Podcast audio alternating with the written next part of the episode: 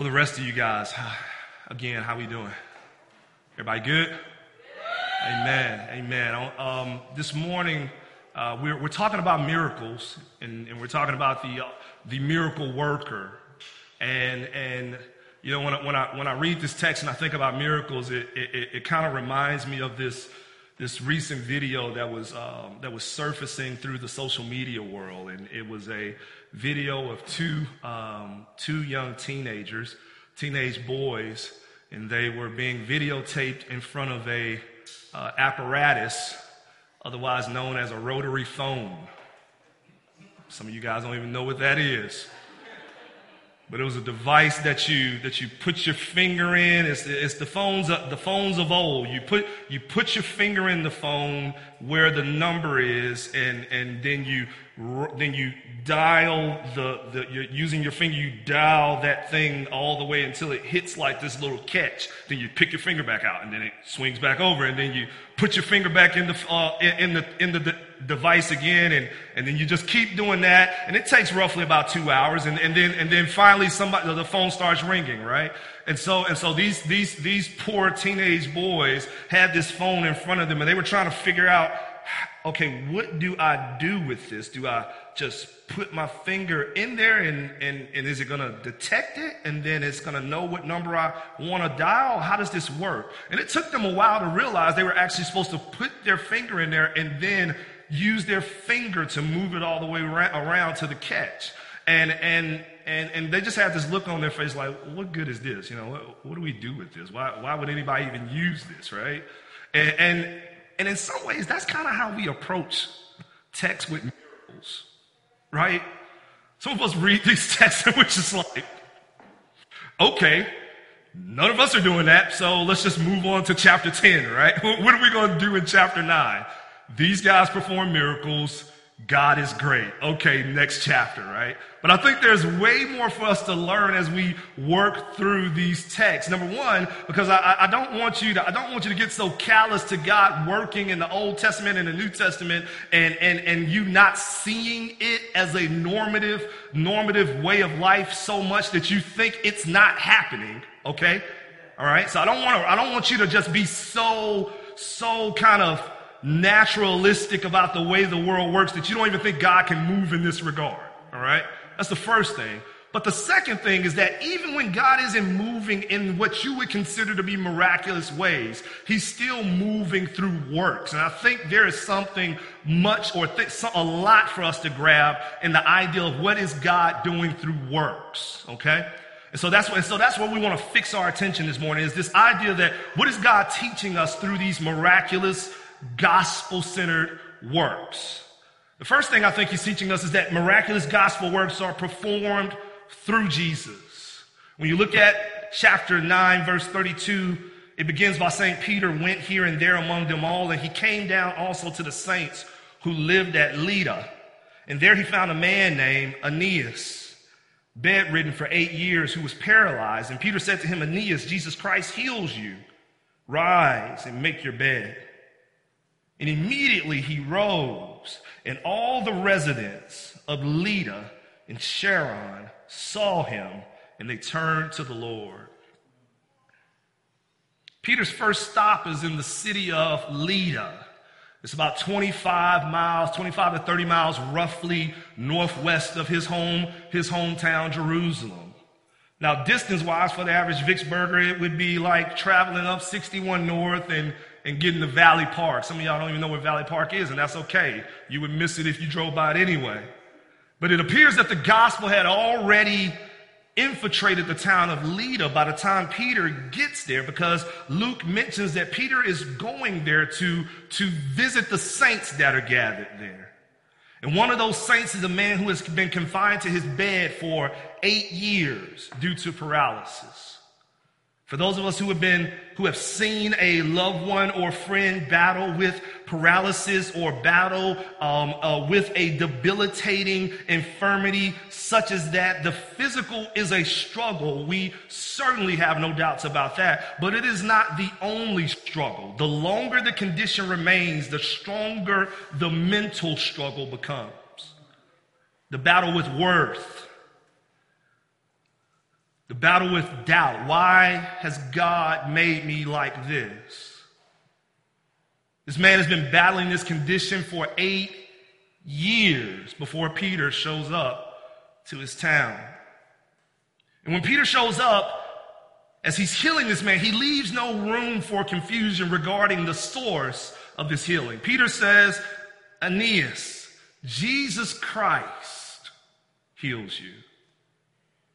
This supernatural power at work in Peter leading to the healing of this man is not his power to claim. It is Jesus Christ. Whenever you have miracle healers out there and you watch TV and they're and they're doing more pointing to themselves than they are to Jesus, number one, you should doubt what they're doing. Should doubt whether or not even miracles are taking place. And you should certainly doubt whether they're being done in the name of Jesus. Because those that are truly moving and operating in, in, in, in, in representation of Jesus Christ are not looking to rob credit from Jesus Christ. This man says that Jesus Christ heals you. And while it may be easy to clearly see this in this example, this miracle, we must carry the same understanding and humility into all good works that are performed, miraculous or otherwise. See, see, when we perform works in Jesus, they or or by or rather for Jesus, they are works in Jesus. Peter is saying, I am not the miracle worker, Christ is. Jesus Christ is the true miracle worker here.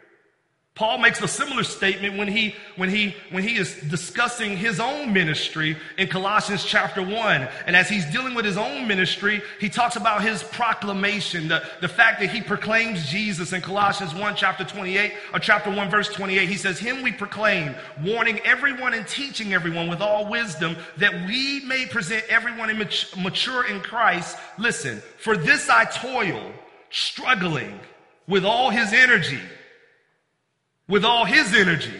The energy is his that he powerfully works within me. I proclaim, but I proclaim with the energy that he gives me. I don't proclaim with my own. He says it even in Philippians chapter 2 when he's discussing the ideal of salvation. He says in chapter 2 of Philippians, verse 12, Therefore, my beloved, as you have always obeyed, so now, not only as in my presence, but much more in my absence. Then he says this work out your own salvation with fear and trembling, talking about the process of sanctification, working out our salvation. But then he says this, verse 13, For it is God who works in you both to will and to work for his good pleasure. So he says, work out your own salvation, but it's God who is both giving you the will to work and it's God who's giving you the energy and the strength to work. Does that make sense? So it's not just miraculous works where we say, Jesus Christ heals you, but it's all our works that we say Jesus Christ is empowering us and moving in us in order to do the work that we're doing. Now, what does that mean for us? It means one, it means a couple of things, two things rather. One, less pressure, more prayer. The false notion that all of our success and failure to serve Jesus rest in our hands can oftentimes literally paralyze us from working. Does that make sense? But it is Christ who is working in us, not simply us working for Christ. We are working for Christ as he works in us. We don't have to carry the pressure of being good enough or qualified enough. Now, this doesn't mean that you don't prepare well. Does that make sense? It doesn't mean that you don't prepare well in your work. And God's working doesn't necessarily mean or doesn't necessarily have to be outside of your preparation. In fact, we can prepare with less pressure because we know that it is God who is working in us. However, what it does mean is that our prayer or our preparation should be coupled with prayer. Because why? It is God who is working in us, meaning we must depend on whom in order to work? God. Because it is God who is working in our works, and thus it is God who we need to step in for us to be successful. And this leads to the second way that this knowledge of God being active in our working should change us or should inform us. First way, less pressure, more prayer. Second way, less arrogance, more humility. So even on my best days as a Christian, it is not based on my power. It is not based on my intellect. It's not based on my boldness. It's not based on my competency. It's not based on my righteousness. It is first and foremost the life that I live in God, even on my best days, are, are, is based first and foremost on the God working mightily in me. You tracking with that? This should leave us less arrogant about our working and more humble about the fact that we have been given privilege to have the God of the universe working in us. This should leave us grateful that we even have good works to give. Should leave us humbled that we can perform those works in us by His grace, whatever those works may be. So Peter is showing us the miraculous works are performed through Christ. But he's also showing us that miraculous works are performed on behalf of Jesus. When you look at verse 36 through 40, there was a man in Joppa, a disciple named Tabitha. I'm sorry, there, now there was in Joppa a disciple named Tabitha, which translated means Dorcas. And she was full of good works and acts of charity. In those days, she became ill and died. And when they had washed her, they laid her in an upper room. Since Lydda was near Joppa, the disciples, hearing that Peter was there, sent two men to him, urging him, Please come to us without delay. So Peter rose and went with them. And when he arrived, they took him to the upper room. And all the widows stood beside him, weeping and showing tunics and other garments that Dorcas made while she was with them. See, after, after the healing in Lydda, Peter is invited to Joppa to pray for a woman who is present. Now, Joppa is about another 28 miles northwest. And so, again, for the Vicksburgers in the room, imagine that you drove up to, to Valley there, and, and, then you decided while you were there and, and, and you were hanging out with Peter, and Peter healed somebody in this area in Valley Park. Somebody comes into the house that you guys are gathered, and they say, Hey, Peter, we need you in Rolling Fork. Hurry up. So you guys jump in the car and you and you go to Rolling Fork and and and there they immediately pull you in to the house. Now notice that there is a clear expectation from these people for God to move. And because this woman is this this woman appears to be deeply loved, there is a clear desire for God to move. There's a desire and an expectation for God to move. They clean her as they customarily do, but then they lay her in the upper room with the expectation that maybe if Peter can get here in time, she can be healed. She can rise from the grave. And that's exactly what happens. How often are we going about the mission of God with both love for the people we desire to see God move on behalf of and expectation for the God that we desire to see move? in and for those people. Often do we go about our, our mission that God has given us with the love for the people and the expectation for God to move amongst the people? How can we, how can we even be surprised when God doesn't move? If we aren't even expecting him to move when we go? How can we be surprised if, if God doesn't move, if we don't even pos- put ourselves in position for him to move? Oftentimes we're praying prayers for God to move in our families and for God to move in our neighborhoods and for God to move in our city without even engaging our families and without even engaging our neighborhoods and without even engaging our city. Many of us are praying for God's harvest in our lives and in our homes and in our cities without planting any seeds. We're casting no seed. We're just praying for something to be different. I mean, just take, for example, our own children. As you pray prayers of salvation for your children, ask yourself what questions, or rather, what seeds of expectation am I planting for God to use in answering those prayers? Am I having gospel conversations with my children as I pray for their salvation? Or am I just kind of hoping God will do it in the midst of my silence? I'm regularly walking out this relationship that I have with Jesus as I am calling out to God for the salvation of my children? Or when they look at me, they see literally no difference between me and the world. I'm expecting harvest without casting seed. These people had an expectation that God would move, and so they were preparing in expectation for him to move. Do you understand that? And it's that expectation, it's that preparation, it's that love that's present when Peter arrives. And we see him in verse 40, it says, Peter put them all outside, knelt down and prayed. And turning to the body, he said, Tabitha, arise. And she opened her eyes. And when she saw Peter, she sat up and he gave her his hand and raised her up. And then calling the saints and the widows, he presented her alive. See, a very interesting observation is found in the original languages that Peter would have spoken in bringing Tabitha back to life. We see Peter use the exact same phrase as Jesus does when he calls the 12 year old child back to life. And the 12 year old child that Jesus calls back to life in Luke's gospel, he says, Child, arise. And the child, and basically is uh, Talitha Kumi. But here, he basically changes one word or ch- changes one letter. Tabitha Kumi. Definitely not a random detail that Luke throws in here. Luke is going out of his way to share that name because remember, we talk, we talk about Tabitha and, and Luke says that Tabitha, otherwise name is Dorcas, right?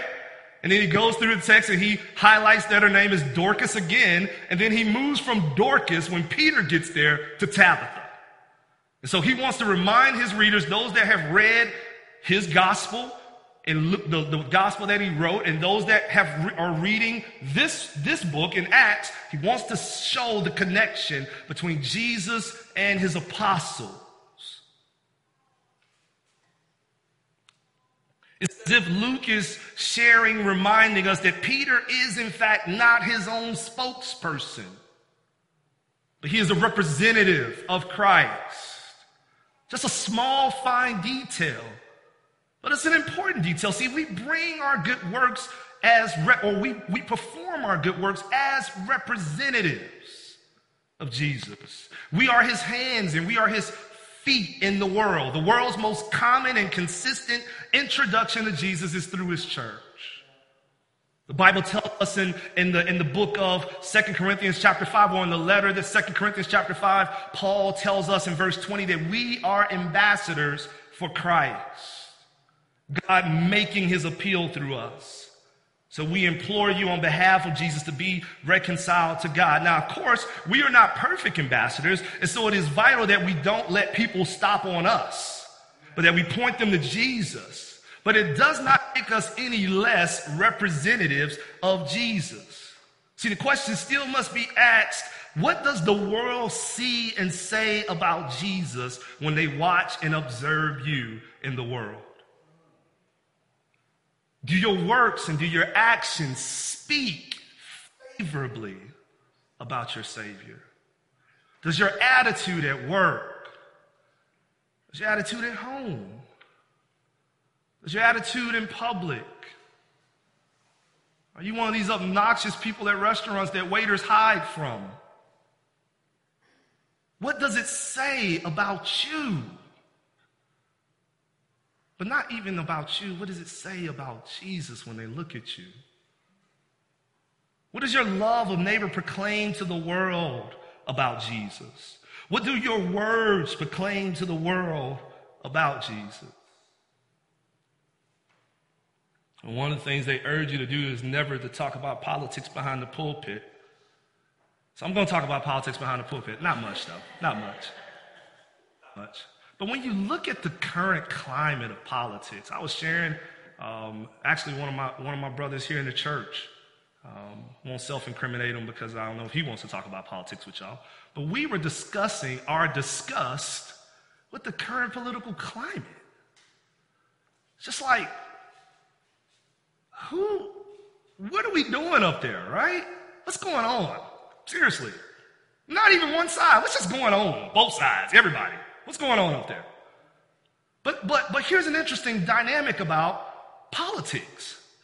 We call those people up there representatives. They're actually kind of supposed to be representing us. But then, you know, obviously all sorts of things happen, special interests, and people start getting pulled from one side to the next. And you end up having this group of people that are kind of living day to day. Many of you are in the room, and you're like, I don't think these people represent me at all. I don't know who represents me up there. They're called representatives, but they're representing a certain number of special interests on both sides. And that group is a lot smaller than the mass that they're supposed to be representing, right? And so what's interesting is that they're called representatives, but at the end of the day, we have to ask ourselves, who are they representing? Because their acts don't reflect the people that, that have put them in office.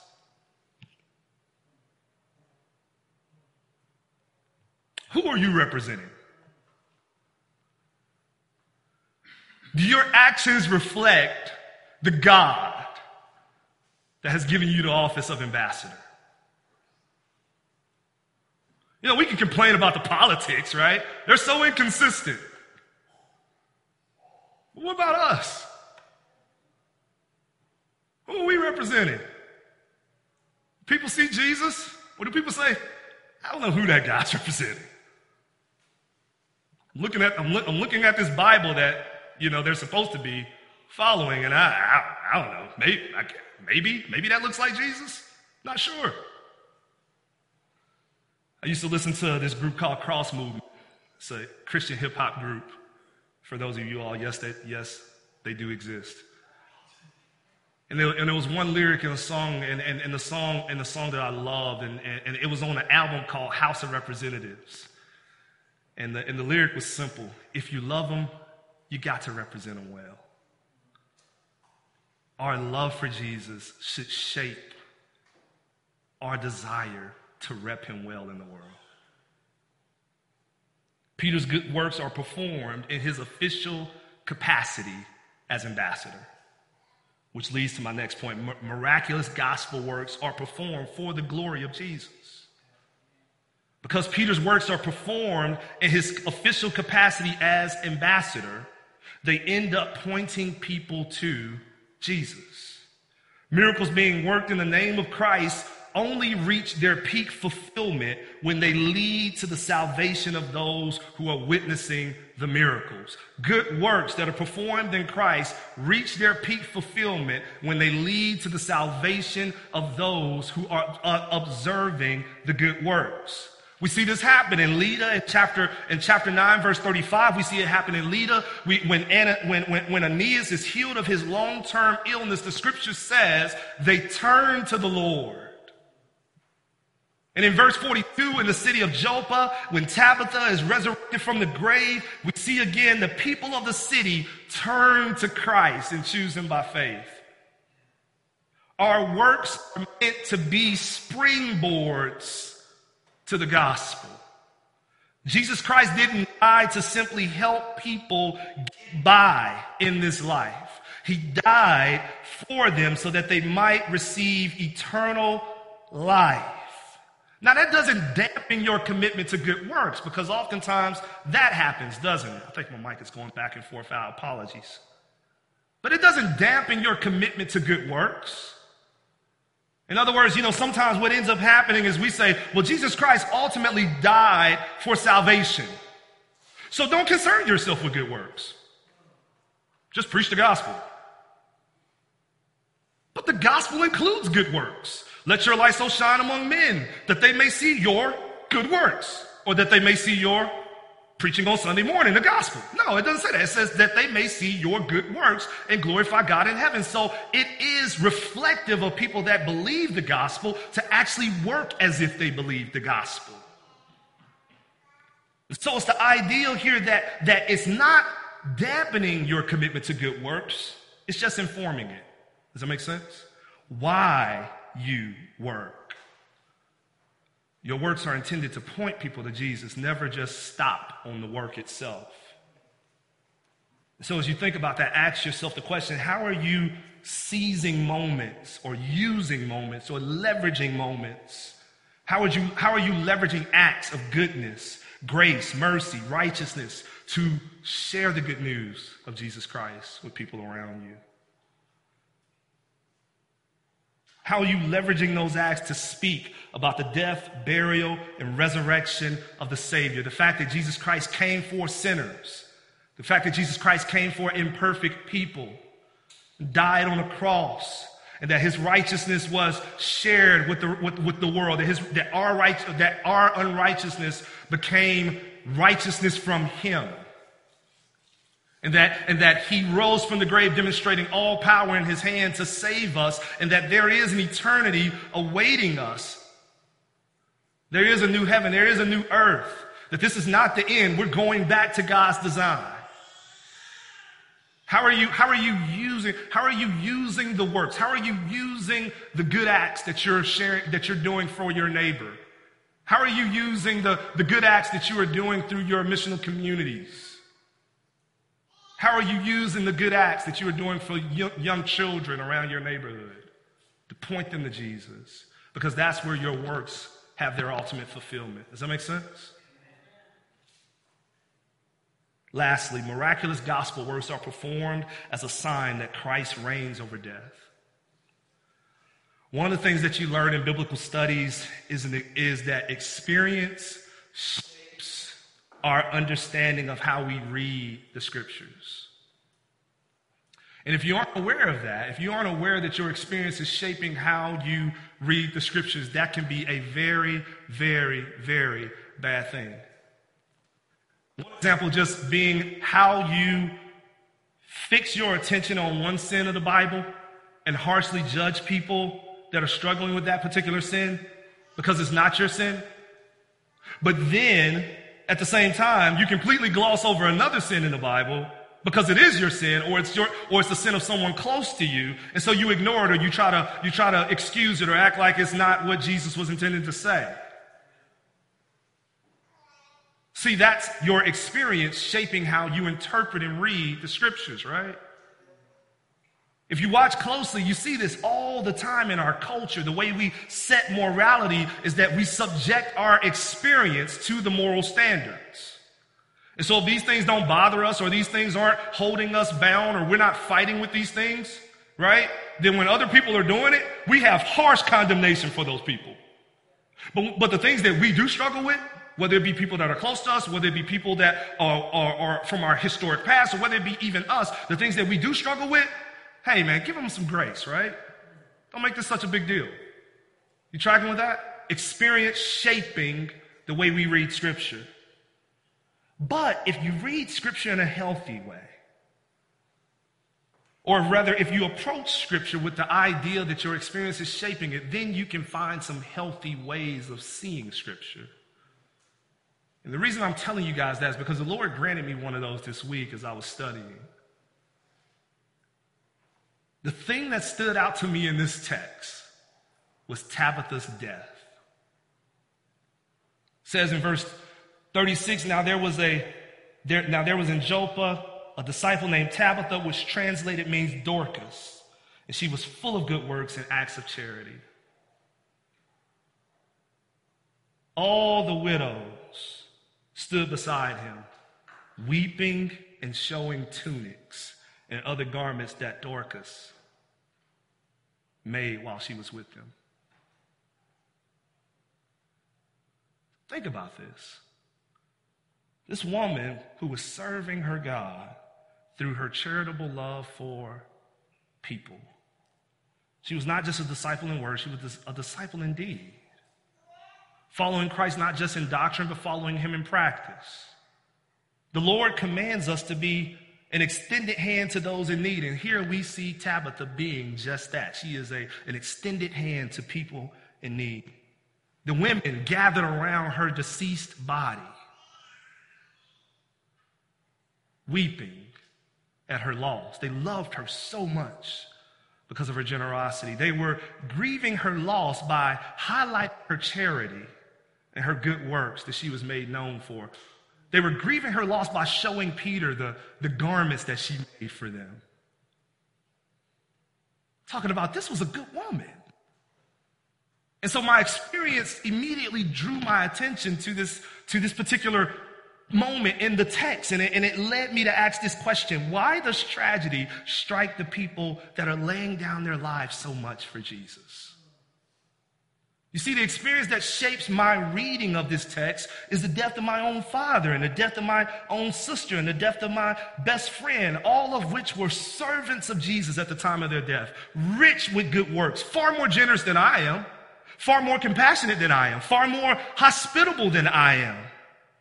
And so as I read this narrative of the widows showing their garments, it reminded me of all the people who have come to me through the years, through, through the last 10 years or so, or rather the last eight years or so, and are still coming to me declaring their appreciation for the role that my father played in their life.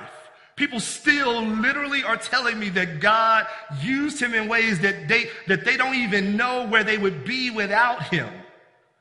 It's like the version of Tabitha's tunics and garments where people are going, up to Peter and showing, showing Peter the clothes that she made for them.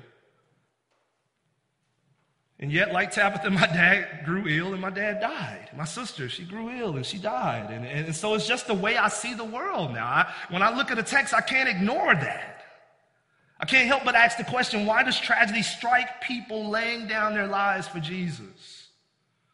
Maybe some of you have similar testimonies in this room, where literally some of the people that were most faithful to Jesus in your life were the ones to see death or illness first. But then the other question that came to my mind in reading Tabitha's story was this why couldn't other people be raised from the dead like Tabitha?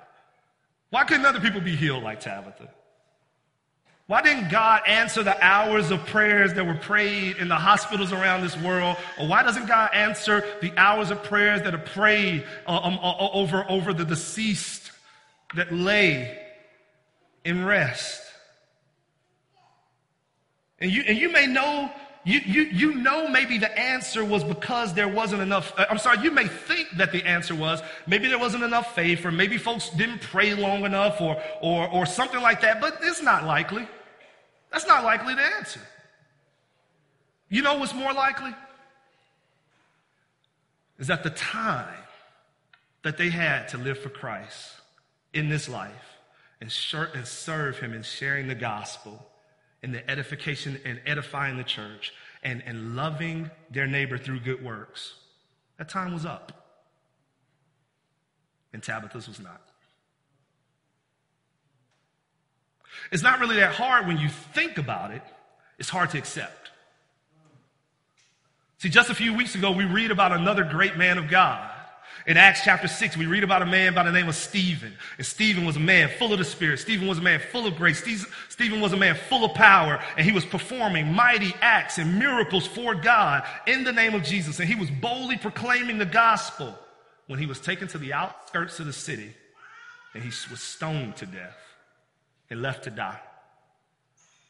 Now, the question we ask is Is there not enough faith for Stephen? Was there not enough faith for Stephen? I think we can say he had plenty of faith. He's performing miracles and all sorts of things.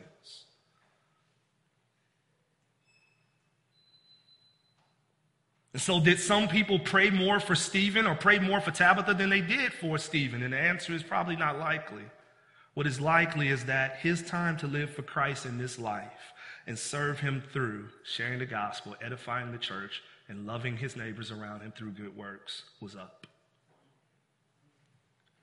And so, what this does is it brings us to a very hard heart issue, doesn't it? And I need to, I need to allow the Spirit to do work on you right now as we're talking about this, because I know some of you are wounded from losses.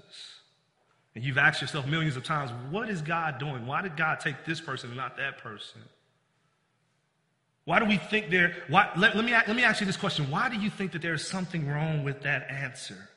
See, I'm not saying that you don't cry because we're going to cry. And I'm not saying that you don't grieve because you're supposed to grieve. I'm asking you, why do you think there is something inherently wrong with that answer? That some people die because God's most faithful servants die sometimes prematurely while others don't die because their purpose hasn't been fulfilled yet and they're still more for them to do in this life. Why do you think you struggle with that answer? Here's my answer as I struggle with it. For me, it's a matter of faith. See, I believe part of the struggle in me is that we still aren't convinced, as maybe we've let on, that something better awaits us on the other side of this life. See, I believe we still struggle at times to say with Paul in 2 Corinthians chapter 5, to be absent from the body is to be present with the Lord. See, I still think, I still think we struggle and to say along with Paul in Philippians chapter one that for to me, for me to live is Christ and to die is gain. If I am to live in the flesh, that means fruitful labor to me, yet which I shall choose, I cannot tell. I am hard pressed between the two. My desire is to, is to depart and be with Christ. Listen to him, for that is far better. I think a lot of us still struggle with that. The reality that to be with Christ is actually better than being here. The problem is not with how God is handling the people that he chooses to take. The problem is with how his people that remain sometimes struggle to hold on to the promises that they're in a better place. You see, Tabitha is raised, but that is not where the ultimate hope lies in this story.